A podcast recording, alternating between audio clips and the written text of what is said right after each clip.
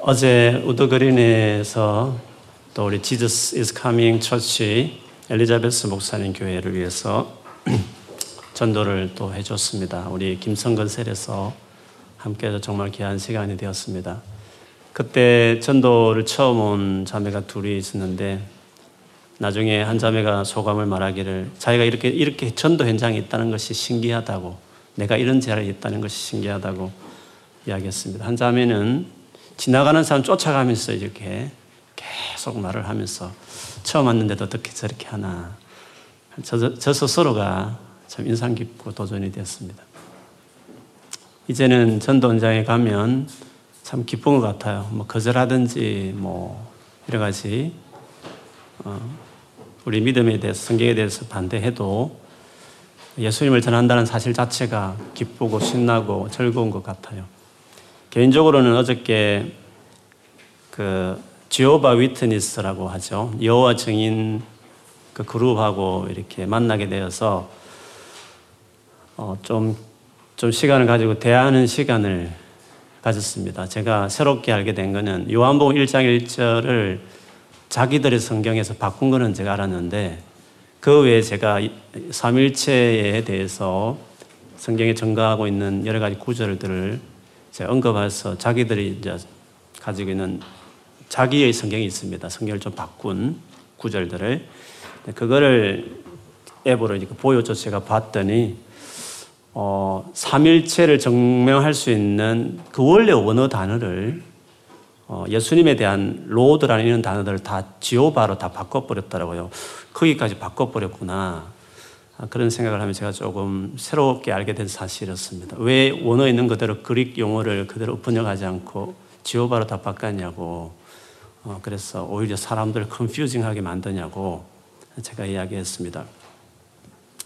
삼위 일체 하나님은 어, 우리가 믿는 것은 성경에 그렇게 기록되어 있기 때문에 물론 그 용어 자체가 있다는 게 아니라 그 의미가 성경에 있기 때문에 우리가 믿죠.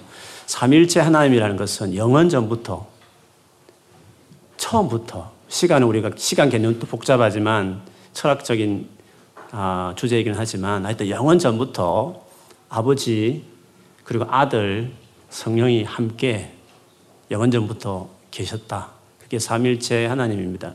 그 하나님의 중간에 천지 만물을 우리를 만드신 거죠.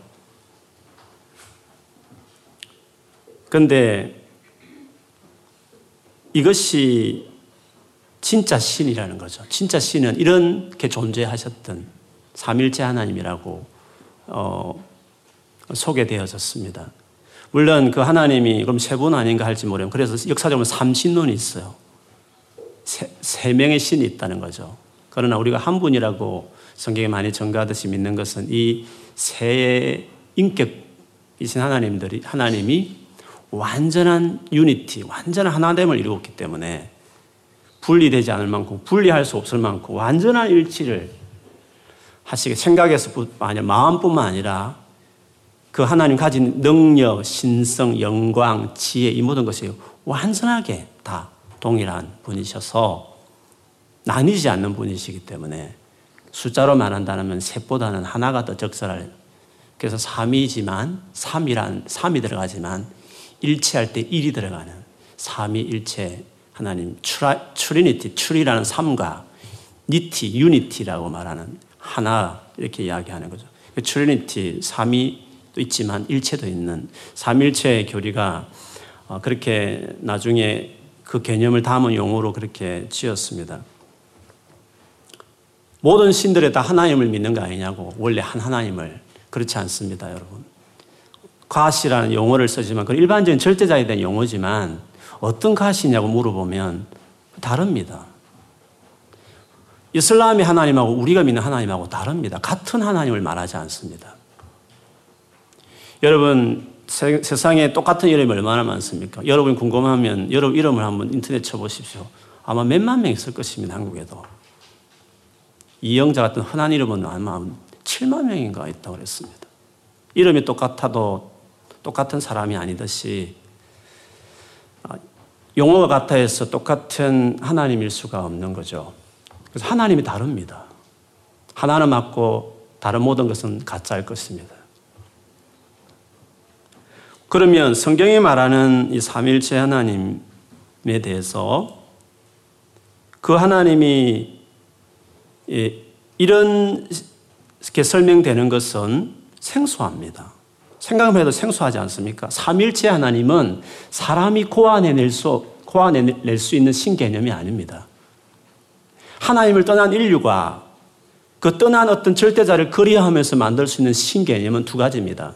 하나는 단일신론입니다. 즉, 한 인격체, 어떤 하나밖에 없는, 인격체로 하나밖에 없는 단일신으로 아마 정할 겁니다. 사람이 추측해낼 수 있는 어떤 신을 생각한다면, 그게 유대교와, 유대교가 이제 하나님의 개념이 잘 몰랐던 구약시대 스펙트럼이 있으니까 유대교와 이슬람이, 이슬람이 그렇죠. 그 다음에 생각할 수 있는 것이 다신론입니다. 많은 신들이 있다는 거죠. 왜냐하면 영적 체험을 해보면 신들이 많은 것을 느낍니다. 물론 우리가 알듯이 그 많은 영적 존재 중에 귀신들이 많고 뭐 그렇게 있기 때문에 아마 인간이 생각할 수 있는 것은 다신론이죠. 하여튼 많은 신들이 있다는 거죠. 대표적인 힌두교라고 말할 수 있습니다. 그 사람이 생각해낼 수 있는 신은 단일 신론 아니면 다신론입니다.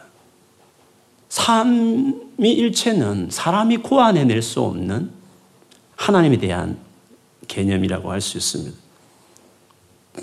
그럼 어떻게 삼일체 하나님이 진짜 하나님이라고 기독교를 믿고 있고 어떻게 그것이 사람에게 받아들여지게 됐느냐는 거죠. 결정적인 이유는 예수 그리스도 때문에 그렇습니다. 예수 그리스도 때문에 그거를 우리가 알게 된 것입니다. 예수께서 친히 오셔서 하나님 밑에 있는 존재가 아니라 아버지가 있지만 그 아버지와 나는 하나다. 그렇게 주장했다는 사실입니다. 제가 만일에 하나님이라고 말하고 하나님과 동등을 말하면 아무도 안 믿을 것입니다. 정신 나갔다고 말할 것입니다. 그런데 놀라운 것은 그걸 믿는 수천 수만이 생겼다는 것입니다. 이것은 설명이 필요한 것입니다. 쉽게 받아들일 수 있는 신개념이 아닙니다. 특별히 유대 사회에서 기독교가 출발하는데 유대인들에게는 그거는 받아들일 수 없는 컨셉입니다. 지금 무슬림보다도 더 지독한 단일 신론 개념 가지고 있는 게 유대교입니다. 처음에 기독교인들은 다 유대교인들이었습니다. 정통 유대인들입니다. 예수님의 제자들은. 그래서 예수님의 주장도 놀라운 거지만 그 주장을 믿은 정상적인 생각을 가지고 있는 그 수많은 예수님의 제자들, 초대교회가 예수님을 하나님으로 경배하기 시작했다는 것입니다. 타 종교처럼 몇백 년, 몇천 년 후에 그 시대 안 살아봤기 때문에 후에 짜집기에서 만들어서 전설처럼 내려오는 숭배 말고 예수님이 돌아가자마자 3년부터 시작해서 길게 해봐야 한 60년 뒤에까지 기록된 신약 성경 그 기록에 의하면 전설이라는 것은 뒤에 보태지고 수중하고 과장하는 것이 전설이잖아요. 코란은 또 몇백 년 후에 나온 겁니다. 원본, 완전, 완성본은. 중간에 변질될 수도 있는 것입니다. 어떤 경전하고 성경하고 비교할 수 없는 것은 성경은 그 당사자 예수님이 돌아가신 이후에, 성천하신 이후에 3년부터 길어봐야 90년, 100년이니까 돌아가신 거 나이 빼면 50년, 60년입니다. 그러니까 그때 성경에 기록되어 있는 모든 사실들이 다 아는 목격자들이 다 있었습니다. 예수님이 본 사람도 많았습니다. 전설로 만들 수 없는, 가장할 수 없는, 거짓말로 만들 수 없는 문서입니다, 성경은. 근데 그 성경에서 전설을 만들기 너무 짧은 시간에 나온 성경의 기록에, 즉 쉽게 말하면 예수님 그 당시에 살았던 같았던 사람들이 예수님을 하나님 아들임에도 동등하신 아버지와 똑같은 하나님 아들로서 즉 삼일체 하나님으로 예수를 믿었다는 것이 그게 더 놀라운 것입니다. 한 사람이 미쳤어 지금도 하나님이라 말하는 주장하는 사람이 세상에 많지 않습니까? 그럼 우리 미쳤다고 말합니다. 제가 그렇게 말해도 미쳤다고 말할 것입니다. 근데 왜 예수는 그 미친 말 같이 보여지는 그 말인데도 불구하고 그것 때문에 죽인 사람들이 있었지만 그러면 왜 정통 유대인들이 무슬림보다 더 확실한 단일 신을 믿는 유대교인들이 예수를 하나님 아들이며 동등하신 하나님으로서 경배하는 대상으로 예수님을 섬기기 시작했을까요? 그거에 대해서 어떻게 설명할 수 있느냐는 거죠. 그거는 확실한 컨셉, 다신론 문화가 있는 사람들은 쉽게 받아들입니다. 뭐 힌두교는 쉽게 받아 하나의 신으로 받아들일 수 있습니다. 그러나 유대교 사람들이 받아들인 것은 이거는 설명이 필요한 겁니다. 그들이 왜 어떻게 예수님을 긴 시간 이후에 전설이 돼 가지고 그때 안 살아봤으니까 전설이 돼 가지고 믿는 것은 가능합니다. 그러나 예수님이 있는 걸 봤고 같이 지켜봤고 기적도 다 보고 예수님이 살았다고 한 지역도 다 있는 그런 가운데서도 바로 그, 그 동시대 사람들이 예수님을 하나님으로 똑같은 하나님으로 고백하고 경배하는 것은 어떻게 설명할 수 있느냐는 거죠. 그거는 뭔가 예수님이 진짜 하나님이라는 걸 확실하게 보여줬기 때문에 그 역사 속에 보여줬기 때문에 예수님을 그렇게 믿기 시작한 거죠. 결정적인 사건은 수많은 기적도 있었지만 결정적인 사건은 부활이었습니다. 부활을 한번 공부해 보십시오. 부활했다는 것 외에는 설명이 불가능합니다. 빈 무덤, 갑자기 도망갔던 사람이 목숨 걸고 예수를 전하는 일들, 그 말을 듣고 수많은 군중들이 예수를 믿겠다는 반응들, 그걸 어떻게 설명하냐는 거죠. 그 당시에 사람들이 그 뻔한 거짓말이어서 누가 그걸 믿겠습니까? 예수 믿는 사람을 죽이고 핍박하는 분위기 속에 어떻게 예수를 믿겠다는 말입니까? 부활이 확실했기 때문에 믿는 겁니다.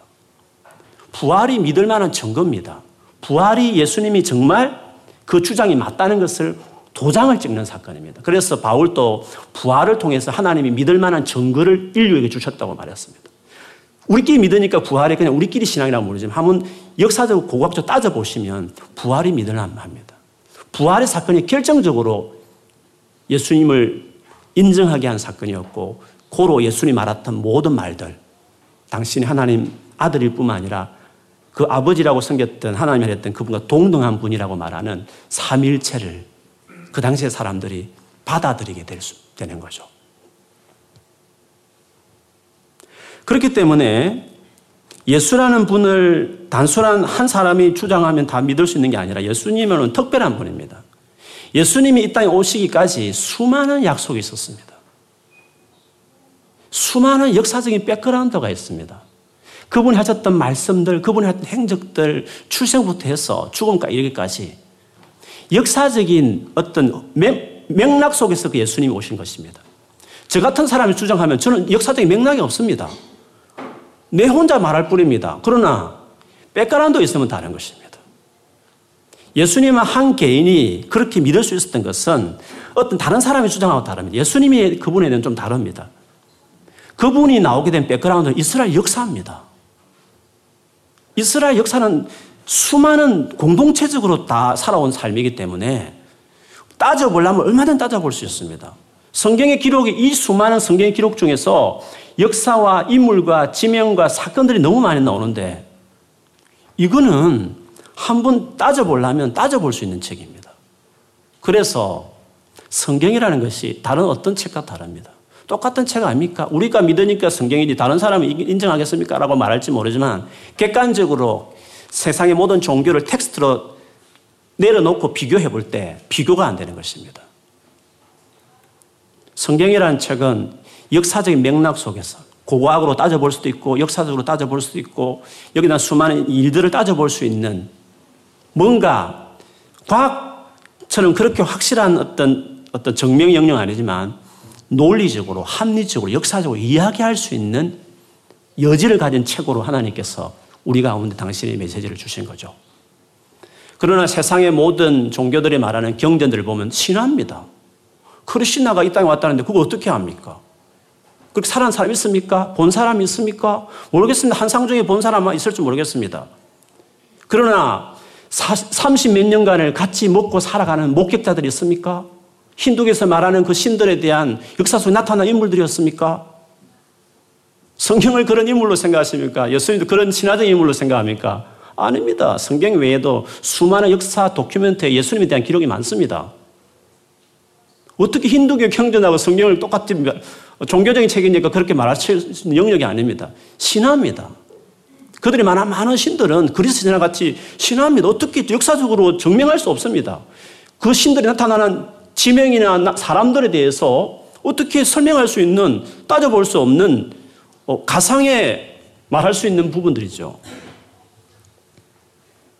몰몬경도 조셉이라는 사람이 어느 날 천사를 만나서 받았대요.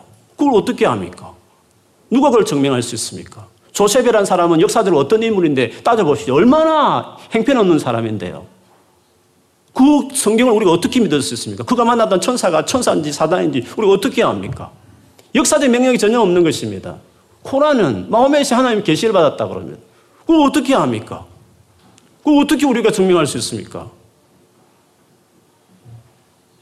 신천지 교주도 천사를 만나서 계시를 받았다. 그걸 어떻게 합니까? 그걸 우리가 어떻게 증명할 수 있습니까? 그래서 하나님이 이게 의심 많은 하나님을 떠날 때부터 정말 하나님을 하나님 되겠다 교만하게 떠난 인류들이 하나님을 당신을 소개할 때 쉽게 믿겠습니까? 의심 많고 자기중심적 우리들이 하나님을 다시 받아들이고 그 메시지를 받을 때에는 하나님 편에서 대단한 지혜가 필요한 것입니다. 물론 강압적으로 하면 얼마든 믿게 하죠. 지구 흔들고 내가 하나님이라 말해버리면 기독교 하나님이 참 하나님 말하면 다 믿을 거예요. 그냥 하나님은 그렇지 않으시죠. 너무 인격적으로 그렇게 강제적으로 겁, 겁이 나서 신을 추종하는 식으로 하나님은 그런 신개념, 신이 아니시기 때문에 자발적으로 정말 자기가 결정해서 올 때까지 기다리시는 인격적인 분이시니까 그렇게 하지도 않으셔요. 그분의 성품을 봤을 때 그분이 우리에게 인류에게 진짜 자기 메시지를 진리를 줄 때 방식은 성경이 제일 설득력 있습니다. 역사성을 보존하고 이스라엘 나라 전체 수천 년 역사를 통해서 그거를 말해오고 그래서 마침내 그걸 하나하나 맞는 걸 이루어가는 걸 통해서 어심 많고 쉽게 돌아오지 않은 인류들에게 하나님의 말씀을 전달할 수 있는 최고의 방식은 성경이 기록되는 방식, 이런 수천 년을 통해서 이렇게 되어지는 이런 형식들이 이것 방법 외에 하나님이 줄수 있는 방법을 한번 말해보라 하면 특별한 거 없습니다. 개인적으로 하나님을 만나서 말씀을 받든지 아니면 뭐가 있겠습니까? 생각해 보면 성경에 기록된 방식과 모아지고 이렇게 주어진 이 방식이 하나님이 인류에게 줄 수 있는 최고 best way입니다. 그래서 성경을 조금만 공부해 보면 이 책이 얼마나 놀라운 책인지 지금까지 수많은 회의자들이 성경을 난도질했습니다. 연구한다고. 애굽의 신화를 본받았느니 뭔지 하면 오만 문서를 다져져서 성경이 가짜라는 것을 지금까지 논쟁해 왔지만 시대가 흐르면 흐를수록 그 주장이 다 거짓이고 이 성경이 맞다는 것이 더 확실해지고 있습니다. 하나님은 정말 자신 있습니다. 확실하게 내어놔도 성경이 맞다는 것을 말할 만큼. 그래서 우리가 삼일체 하나님 믿는 것은 우리의 원래 신개념하고 안 맞습니다. 그런데도 이렇게 믿는 이유는 성경이 이 놀라운 책이 그리고 그렇게 받아들이기 힘든 유대 정통 유대인들이 다신교와 목숨 걸고 싸웠던 생명 걸고 싸웠던 그 유대인들이 그 어려운 삼일체 교리를 받아들였다는 것은 그 예수가 확실했기 때문에 믿을 만한 증거를 보여주셨기 때문에 그렇게 된 것이죠. 뭐 삼일체에 대해서 더 많은 말을 나누셨지만 오늘 그것을 제가 말씀드리고 싶은 건 아니고요. 삼일체에 대해서 영원 전부터 아버지도 있고 영원 전부터 아들도 있었고 영원 전부터 성령이 계셨으면 그 하나 그 삼일체에 대해서 말하고 있는 구절 두 군데만 제가 소개하면 이렇습니다. 마태복음 28장 18절 이하에 보면 예수님이 부활하신 이후에 제자들을 만난 자리에서 이렇게 말했죠. 내가 하늘과 땅의 모든 건세를 하나님이 내게 주셨으니 그러므로 내가 너희에게 말하는데 너희는 갔어. 모든 족속, 모든 사람들에게 가서 예수를 전하고 나를 전해서 믿게 하여 세례를 주라. 세례를 줄 때 아버지의 이름과 아들의 이름과 성령의 이름으로 세례를 주라. 똑같이 동등하게 각각 이름으로 세례를 베풀어라 라고 예수님도 말씀하셨습니다. 고린도후서 13장 13절에 우리 목사님들이 마지막 설교 마지막 예배 마칠 때 하는 축도죠. 주 예수 그리스도의 은혜와 하나님의 사랑과 성령의 교통하심이 너희 무리와 함께 있을지어다. 이 삼위 하나님을 각각 무리들에게 다 그 은혜가 있기를 구했습니다. 자, 그러면 이 삼일체 하나님이 우리가 구약에 보면 그냥 하나님 나오니까 그냥 하나님이지만 그 하나님 중에 이 하나님은 예수다고 말할 수 있는 분도 있습니다. 그렇기 때문에 구약 시대에 그러면 삼일체 하나님 원래부터 계셨으니까 구약 시대도 삼일체, 구약 시대도 예수님이 나타났겠죠. 예수님이 계셨겠죠. 그래서 그냥 하나님 말하지만 그 하나님은 삼일체 하나님이기 때문에 우리가 그걸 디테일하게 따져보는 사람도 있습니다. 어쨌든 구약 시대도 예수님이 등장하고 구약 시대에도 성령이 계시는 거죠. 그러면 신약 시대 와서 즉 예수님이 그 아들 예수님이 사람이 되어 오셔서 오신 이후로 어떻게 달라진 게 뭐가 있느냐는 거죠. 구약 시대와 다른 예수님 오신 이후로 이루어진 신약 시대와 달라진 것이 뭐가 있을까요? 하나님과의 관계에서 결정적으로 달라진 게 있습니다. 죄인인 우리가 하나님하고 어떻게 허물 없이 다가가고 지낼 수 있는 것은 불가능했습니다. 죄인인 우리가. 그런데 예수님 오신 이유는 여러분 잘 알듯이 우리의 죄를 대신해서 이 죄를 해결하기 위해서 하나님께 가는 늘 장애물 걸림돌인 이 죄를 해결하기 위해서 예수님이 십자가에 당신이 대신 생명을 내놓아 죽었습니다. 그러면 예수님 이후에 예수님을 믿음으로 어떤 일이 생길까요? 하나님 앞에 나아가는 장애물이 제거되기 때문에 구약과 다른 신약의 가장 놀라운 애는 허물 없이 하나님께 나가는 것입니다. 즉 하나님과의 관계의 질이 quality가 완전히 다른 것입니다. 그런 점에서 완전히 달라진 것이라고 말할 수 있죠. 구약 시대에 성령만 예를 들면 성령도 구약의 역사였습니다. 삼손도 성령을 받아서 막 힘을 세우고 그러지 않습니까? 기둥도 뽑고 막 그러지 않습니까? 구약 시대에 많은 성령 역사가 있어요. 구약 시대에 이미 성령이 있었습니다. 그럼 신약 시대에 달라진 게 뭡니까? 성령과의 관계는. 그 성령이 성령과 밀접하게 관계 맺는, 즉, 성령과 하나 되는 시대가 열린 것입니다. 구약 시대에는 성령과 하나 안 됐습니까? 물론 성령이 우리 안에 임했습니다. 신체를 터치할 수 있습니다. 그래서 몸을 휘청거리면서 예언했던 사울의 이야기도 우리가 압니다. 구약 시대도 성령이 어떤 사람을 신체를 터치할 수 있고 다 그렇게 할 수 있습니다. 그런데 신약 시대에 다른 것이 뭡니까? 전치사를 예를 든다면 구약 시대 성령은 us, 우리 위에, beside us, 내 옆에 그런 개념이라면 신약 시대는 within us, in us, 내 안에 내 안에 거하는 시대가 열린 거죠. 물론 이건 물리적으로 구약시대는 성령이 내 속에 쑥 들어올 수 없었지만 신약시대는 쑥 들어왔다 그런 개념 아닙니다. 구약시대도 몸이 휘청거릴 줄로 성령이 내 몸에 관여할 수도 있는 것입니다. in us, within us란 뜻은 이 내 안에 거한다는 성령이 내주한다는 사건은 물리적으로 내 안에 쑥 들어온다 이런 개념이 아니라 마치 이런 비유죠. 연애하는 관계하고 결혼의 관계와 차이점이라고. 구약시대는 연애하는 관계였다고 말할 수 있습니다. 결혼은 남녀의 관계가 특별한 겁니다. 동료 여직원이 내하고 시간을 더 많이 보낼 수 있습니다. 내 아내보다도 어떤 경우에는 어떤 직종을 보면 기러기 아빠 같은 건 더 그렇지 않습니까? 육체적으로 가깝다, 멀다 그런 개념이 아닙니다. 내 인아스란 뜻은 특별한 관계를 맺는 겁니다. 어떤 관계? 완전한 연합, 인격적인 연합. 구약 시대는 성령과 그런 관계를 못 맺었습니다. 다윗도 못 맺었고 삼순도 못 맺었습니다. 그러나 신약 시대 예수를 믿은 이후에는 죄라는 장애물이 완전히 그도 치어졌기 때문에 하나님과 완전히 나아갈 수 있는 언제든 나아갈 수 있는 그렇게 말하면 성령과의 관계도 마찬가지죠. 성령과 완전히 연합하는 하나 되어지는 시대. 그게 신약 시대입니다. 예수님이 십자가에 돌아가신 목적은 그것을 이루기 위해서입니다. 하나님과의 완전한 특별한 친밀한 관계를 이루기 위해서 예수님이 십자가에 돌아가셨습니다. 정리한다면 예수님이 십자에 돌아가신 목적은 성령이 within us, 성령이 내 안에 들어오기 위해서 십자가에 돌아가신 것입니다. 그러면 구약의 성도들과 신약의 성도의 차이점은 성령과의 특별한 관계입니다. 특별한 만남, 특별한 인도하심을 경험하는 것이라고 말할 수 있는 거죠. 오늘 본문에 특별히 저는 성령과 관련해서 이 내용이 나왔기 때문에 좀 삼일체 개념과 함께 성령에 대한 이야기까지 좀 나누었습니다. 빌립이 사마리아라는 마을에 가서 복음을 전했잖아요. 엄청난 기적이 있었습니다. 그 기적은 뭐겠습니까? 성령께서 하시는 역사겠죠. 이미 사마리아 땅에 성령이 막 역사를 했습니다.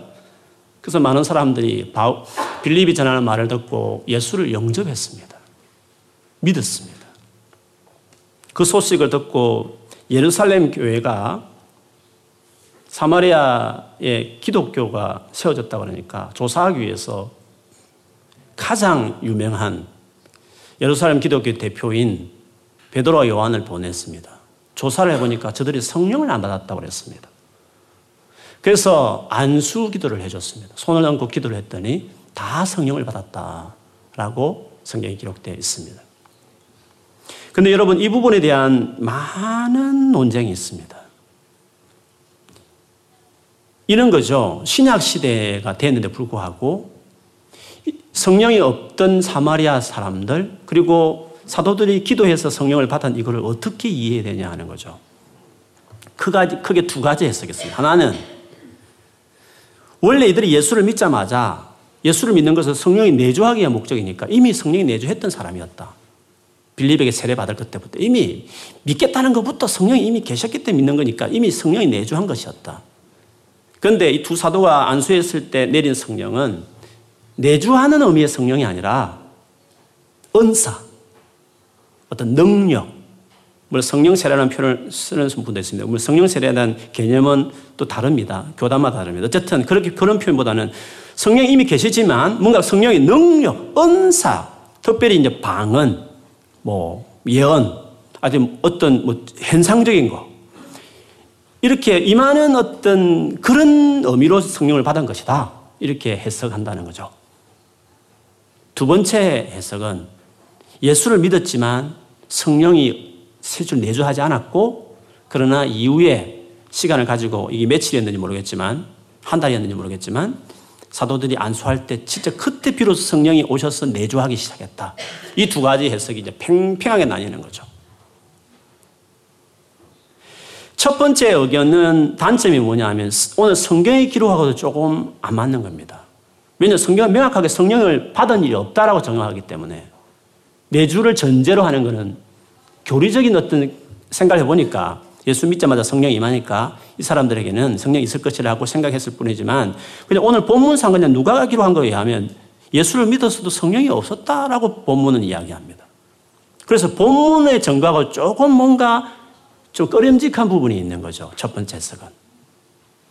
두 번째 해석은, 즉, 예수를 믿었지만 일정한 기간 성령이 없다가 나중에 안수받겠다는 이 예수를 믿어도 성령이 없는, 내주하지 않는 어떤 때가 있었다 이 개념은 성경의 여러 구절하고 조금 충돌하는 거죠. 예를 들어 믿었습니다. 사도행전 2장 38절에 보면 오늘 본문 등장 이 베드로가 한 말입니다. 너희가 회개하여 각각 예수 그리스도 이름으로 세례를 받고 세례를 받고 죄 사함을 받아라. 그리하면 성령의 선물을 받아내니. 세례 받으면 성령을 받는다 이렇게 바로 베드로도 말했다는 거죠. 그럼 이 사람들 세례를 받았으니까 성령을 받아야 되는 거 아닙니까? 있어야 되는 거 아니십니까? 그런 점에서 이 말씀하고 좀 충돌하는 것처럼 보이는 거죠. 그 다음 고린도전서 12장 3절에도 내가 너에게 알리노니 하나님의 영으로 말하는 자는 누구든지 예수를 저주할 자를 하지 아니하고 또 성령으로 아니하고는 누구든지 예수를 주시라 할 수 없느니라. 뭔가 성령이 있어야 예수를 믿는다는 거죠. 로마서 8장 9절에도 만일 너희 속에 하나님의 영이 거하시면 너희 속에 하나님의 영이 거하시면 너희가 육신에 있지 아니하고 영이 영에 있나니 누구든지 그리스도 영이 없으면 그리스도의 사람이 아니라 성령이 속에 없으면 그리스도의 사람이 아니다 이렇게 로마서에 말을 하니까 이런 것 때문에 두 번째 의견 또 다른 어떤 성경 구절하고 충돌하는 의미이기 때문에 고민이 되는 거죠. 그래서 이게 뜨거운 감자입니다. 이 구절이. 이 내용이 그렇습니다. 물론 여러 가지 의견들이 있겠지만 어디서 옳다고 확실하게 어, 말하기는 그렇고 여러분이 결정할 수 있지만 개인적으로 저는 이 의견 중에서 두 번째 의견을 저는 취하고 싶습니다. 즉 성경 그대로 예수를 믿었으나 일정한 기간 동안에 저들이 성령이 없었는데 사도들이 와서 안수기도 했더니 성령을 받았더라라고 하는 오늘 기록 그대로 문자 그대로 저는 좀 받아들이고 싶은 쪽이 있습니다. 그 근거는 사도행전 2장에 보면 처음에 예루살렘 기독교가 성령을 받을 때 그들도 마찬가지인 것은 예수님이 성천하신 이후에 시간적으로 보면 10일 후에 성령이 임재하셨는데 10일 동안 예수님이 성천을 계속 하고 있었던 건 아니었죠. 성천했지만 그리고 그 성천하시 성천하는 것을 구원이 완성되잖아요. 그래서나 초대 그 예수를 따랐던 그 그룹들 초대 예루살렘 기독교인이라고 말한다면 초창기 기독교인들은 성령 없이도 예수를 믿는 어떤 일정한 기간이 있던 사람들이 경험이 있듯이 사마리아 사람들도 그럴 수 있는 여지가 있을 수 있다. 그렇게 볼 수 있습니다.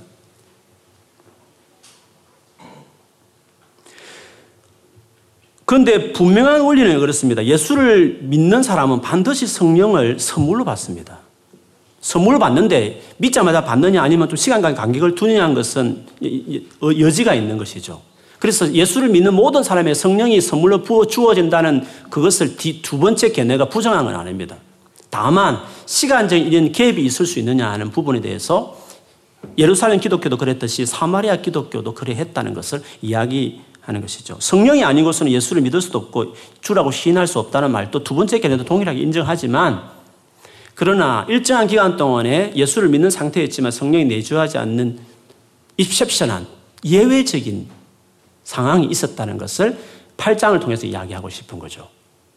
그리고 일반적인 경우에는 예수를 믿자마자 바로 성령이 임하죠. 왜냐하면 사도행전 2장에 바울이 말했을 때 첫째 성령을 받았던 기독교인들 말고 그 이후에 베드로가 요한이 설교한 이후에 3천 명, 5천 명이 믿었던 그 사람들은 이런 현상 없이 그냥 믿자마자 성령이 약속대로 받았겠죠. 그리고 사도행전 10장에 보면 고넬료 같은 경우는 설교할 때 바로 성령을 또 이 사람도 예수 믿기 전에 세례 받기 전에 성령이 먼저 내리는 것도 있어요. 그래서 이게 원칙을 정한다는 것이 너무 많은 케이스들이 있기 때문에 이 한 가지로 할 수 없는 경우가 있는 사도행전은 교리책이 아니라 일어난 사건을 이야기한 건데 그러면 결론적으로 말하고 싶은 것은 그러면 왜 이것이 예외적이냐는 거죠. 왜 예수 믿자마자 성령을 안 받고 이들은 베드로와 요한이라는 예루살렘에서 온 사도들이 안수할 때 성령이 비로소 내리는 일들이 나타났느냐는 거죠. 이거는 특별한 목적이 있는 거죠. 하나님께 주권적으로. 일반적으로는 예수 믿자마자 성령이 임하는 것이 사실인데 이 경우에는 하나님께서 그 원칙을 조금 어, 어기면서 뭔가 바로 믿자마자 성령이 내주하는 게 아니라 꼭 예루살렘에서 두 사도가 내려와서 안수를 해야만 성령이 받는 그쪽을 하셨다는 거죠. 그 이유는요, 지난주 설명한 것처럼 사마리아인과 유대 예루살렘 인간의 도무지 융화할 수 없는 정말 오랜 역사적인 그 반목이 있었기 때문에 영안에서는 이들이 하나가 될 수 없는 것입니다. 남북이 지금 60년 가까이 헤어져도 떨어져도 이렇게 진짜 하나 되면 통일되면 어떤 문제가 일어날까 걱정이 되잖아요. 그런데 이 북이스라엘과 남유다는 몇백 년을 다르게 살았고 다른 민족의 침입을 받았고 다른 역사를 가운데 완전히 엄청나게 반대되는 서로 받아들일 수 없는 그런 역사를 가지고 있었기 때문에 이들이 하나를 이룬다는 것은 여간에서는 어려운 것입니다. 종교적인 회의를 한다고 리더들끼리 서로 모여서 뭐 정상회담을 한다고 하나 될 수 있는 영역이 아닌 거죠. 사마리아인가 예루살렘인들이 하나 된다는 것은 불가능한 일이었습니다. 인간적인 어떤 노력으로도 할 수 없는 일이었다는 거죠. 그래서 보통은 예수 믿자마자 성령을 바로 주실 만도 하신데 이 사마리아 기독교를 예루살렘 기독교가 받아들이게 하려면 예루살렘 기독교인들이 정말 중요하게 하게는 하나님 백성이나 확실한 사인은 성령이 내리는 것을 그걸 직접 자기 눈으로 목격하고 그걸 확인해야만 받아들일 부정할 수 없게 아 이건 하나님의 백성이 맞구나 받아들일 수 있는 그런 시대였기 때문에 사마리아인들이 하나님의 백성을 받아들이게 하는 것에 의해서는 빌립같이 헬락 헬락의 유대인이 복음을 지내서 받아들인 거 말고 정통 중에 정통인 유대인인 베드로와 요한이 와서 자기 손을 직접 안수를 하는데 자기가 받았던 똑같은 성령의 임재의 현상이 나타나므로 와 어, 이거는 진짜인데 이렇게 저들이 부인할 수 없게 만들게 하고 그래서 이후에 예루살렘 기독교가 사마리아 기독교를 진짜 마음으로 억셉트할 수 있도록 하기 위해서 하나님 입셉션을 하게 정통 유대인 두 사도가 내려오기까지 그거를 뒤로 미룬 거죠. 그래서 이 덕분으로 사마리아인들이 드디어 예루살렘인 기독인과 한행자가 되는 놀라운 일들이 나타나게 된 거였죠.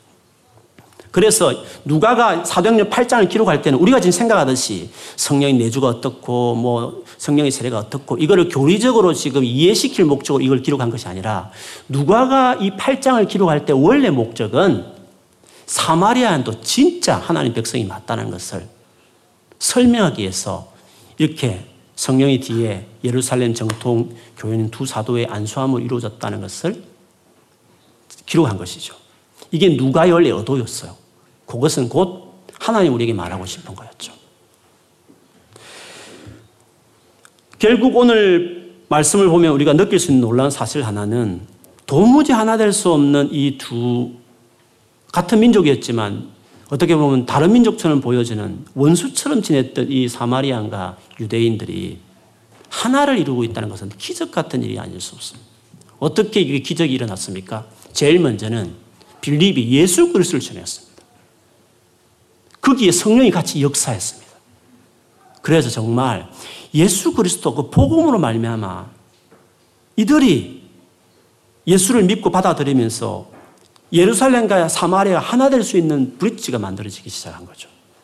그리고 이 브릿지를 확실하게 컨펌하고 확실하게 끝내기 위해서 제3위 하나님이었던 성령께서 나중에 임재하심으로 완전하게 진짜 불가능하게 보였던 사마리아인과 유대인이 하나가 되는 놀라운 일들을 이렇게 만들게 되었다는 것을 보게 합니다. 이거는 신약 전체 가르침입니다. 우리가 어떻게 하나 될 수 있을까? 늘 말하지만 북한과 남한이 어떻게 하나가 될 수 있을까? 많은 이슈가 있습니다. 경제적인 문제, 정치적인 문제, 외교적인 문제, 수많은 토지 문제부터 해서 얼마나 많은 문제가 산적했는지 모릅니다. 첨예한 이익이 관련되어지면 아무리 통일을 좋아해도 그거 안 될 수, 그 힘듭니다. 갈등이 엄청난 길, 어, 재정적인 것도 쏟아질 것입니다. 어떻게 하나를 이룰 수 있을까요? 회의를 한다고? 수많은 연구를 한다고 해서 하나를 이룰 수 있을까요? 다 필요하다고 저는 생각해요. 그러나 그런적으로 하나를 끊는 브릿지가 필요한데 그건 복음이에요. 그래서 예수 그리스도 통해서 하나를 이룰 수 있죠. 우리 남한과 북한의 어떤 눈앞에 있는 문제뿐만 아니라 우리의 모든 삶의 영역에 있어서도 하나를 이룰 수 있는 제일 중요한 첫 브릿지는 복음이에요. 예수 그리스도가 하나를 이룰 수 있는 가장 강력한 어떤 은혜의 통로라고 말할 수 있어요. 그리고 성령을 통하여서 우리 안에 직접 내주하신, 우리가 완전 관계를 맺으신 그 성령이 저기 믿는 사람도 같이 우리 두 사람 하나 될 수 없지만 내게 예수가 믿고 저도 예수를 믿고 성령이 같이 역사하면 그게 둘이 하나가 된다는 것이죠. 에베소서에 보면요. 2장 16절 18절에 보면 이렇습니다. 십자가로 이 둘을 이 둘이라는 것은 유대인과 도무지 하나 될 수 없는 이, 이방인 이 둘을 말합니다. 유대인과 이방인을 혹은 유대인과 사마리아인을 말할 수 있습니다. 십자가로 이 둘을 한 몸으로 하나님과 화목하게 하려 하심이라 원수된 것을. 그렇죠. 서로 원수된 관계였습니다. 십자가로 소멸. 그 장애물들을 제거해 버리고 오셔서 먼데 있는 너희 먼데 있는 이방인에게 peace, 평안을 전하고 가까운 데 있는 자들, 유대인들에게도 peace, 평안을 전하였으니 이는 왜냐하면 그로 말미암아 우리 둘이 즉 이렇게 원수된 관계에 있는 우리 둘이 한 성령 안에서 아버지께 나아감을 얻게 하려 하심이라. 십자가를 이야기했고 뒤에 성령으로 나아간다는 말씀을 했습니다. 로마서 8장 3절 6절에도 마찬가지입니다. 율법이 율법이란 건 하나님의 최고의 말씀입니다. 최고의 경전입니다. 이것도 우리가 약하기 때문에, 육신이 약하기 때문에 지킬 수 없는 것이지만 하나님이 하신 일이 있다는 거죠. 뭐냐면 첫 번째, 죄로 말미암아 자기 아들을 죄 있는 육신의 모양으로 보내어 육신의 죄를 정하사. 즉 자기 아들을 통해서 십자가에 죽게 하심으로 그 첫 번째였습니다. 그 다음에 그 다음에 육신을 따르지 않고 그 믿는 자에게 주어진 그 영을 따라 행하는 우리에게 율법의 요구가 이루어지게 하려 하심이라. 육신을 따르는 자는 육신의 일을, 영을 따르는 자는 영의 일을 생각하나니 육신의 생각은 사망이요 영의 생각은 생명과 평안이니라. 동일하게 십자가와 그 이후에 주어지는 성령의 어떤 어, 도우심으로 하나를 이룰 수 있는 일들이 만들어졌다고 이야기했습니다. 하나됨에 대한 설교는 성경에 다 나오지만 에베소스만 본다면 4장 1절에서 3절에 보면 우리는 주 안에서 갇힌 내가 너희에게 권한다. 너희가 부르심을 받은 일에 합당하게 행하여 모든 겸손과 온유로 하고 오래 참음으로 사랑 가운데서 서로 용납하고 그 다음에 평안의 매는 줄로 성령이 하나 되게 하신 것을 힘써 지키라고 말했습니다. 평안이라는 것은 peace라는 것은 앞에 말한 것처럼 십자가를 말하거든요. 십자가를 말미암아 우리를 본드 묶여 버렸는데 그 십자가의 근거 위에 성령의 하나 되게, 성령이 하나 되게 하신 것을 너희들이 같이 동조해서 하나됨을 계속 유지해 가라고 말하죠. 하나됨을 이미 십자가와 성령을 통해서 주신 은혜지만, blessing이지만, 우리가 지키고 보존하고 노력하는 우리의 노력도 반응도 같이 있는 것은 맞아요. 그래서 교회 안에 십자가 있고 성령이 있지만 나뉘어지는 이유는 우리가 그 일을 안 했기 때문에 그럴 수도 있는 거죠. 어쨌든, 그러나 하나됨의 버리치는 십자가와 성령을 통해서 하나되게 하신 것들을 우리는 지키가라고 그렇게 이야기를 했습니다. 그런 점에서 여러분 하나됨 정말 큰 숙제입니다. 여러분이 지난 한 주간도 살아보면 아시겠지만 하나를 이룬다는 것이 어렵습니다. 그렇게 죽고 못 살 정도로 사랑해서 만난 결혼한 부부도 하나를 이룬 것이 어렵습니다. 친구 사이나 오랫도록 같이 지냈던 뭐 우리 교우들이나 관계도 마찬가지입니다. 우리는 살아가면서 끊임없이 차별을 느끼고 차이를 느끼고 하나를 이루기 힘들다는 고통을 호소할 때가 많습니다. 세상에는 그래서 수많은 차이와 나뉘어짐과 분열들이 많이 있는 것입니다. 특별히 죄 때문에 그렇게 생겨버리게 된 거죠. 그래서 세상의 모든 종교는 이 분열과 나뉘어짐과 이것들은 어떻게 거부할 수 없는 원래 본래 있던 것이라고 생각해서 종교들을 보면 사람이 만든 종교들은 다 분열과 나뉘어짐을 오히려 교리화합니다.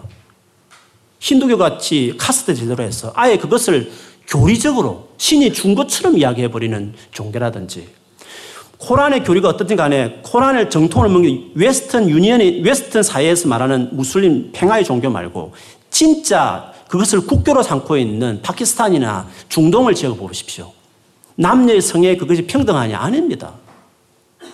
어쩔 수 없는 본래적으로 있는 이 차별, 제로 말미암아 이미 우리한테 박혀버린 차별을 그들은 마치 종교적인 교리로 그것을 그냥 정당화하듯이 하는 것밖에 되지 않습니다.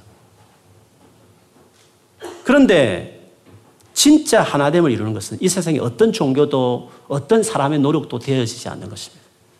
이거는 근원적으로 성경에 말하는 대로 근원적으로 죄의 문제를 해결하기 위해서 보내신 하나님 아들 예수 그리스도 십자가의 죽음과 그리고 그 이후로 우리에게 쑥 들어오시는 우리가 완전히 인격적으로 연합하시는 나뉘지 않고 완전히 우리가 하나가 되시는 성령의 도우심이 이 엄청난 하나됨을 이루게 되는 것이죠. 그러면 개인적으로 우리가 생각해 볼 때 여러분 평생에 살면서 수많은 갈등과 어려움을 지금도 겪고 앞으로도 겪을 수 있는데 어떻게 이 지긋지긋한 이 많은 상처와 아픔들을 극복할 수 있을까요? 내가 할 수 있는 노력은 뭐며 그 상대를 도와줄 수 있는지 모르겠습니까? 그것은 예수 그리스도를 참으로 알게 하는 것입니다. 내가 참으로 예수 그리스도를 알아가는 복음의 깊은 맛을 내가 더 내 삶 안에 세우는 것입니다. 그리고 그렇게 믿는 자에게 선물처럼 돈으로 사는 게 아니라 정말 그냥 주시는 선물로 주신 성령과 동행하는 삶을 살면 달라집니다. 진짜 하나 될 수 있습니다. 어디 가든지 합평케 하는 사람이 될 수 있습니다. 이 놀라운 것입니다.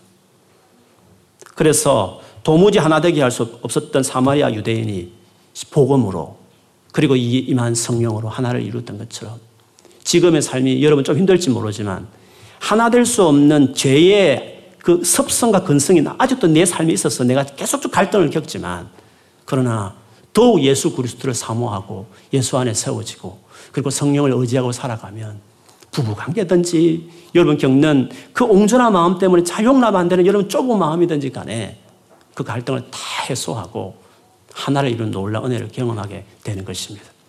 여러분을 축복합니다. 이게 얼마나 놀라운 일 여러분 기억했으면 좋겠어요.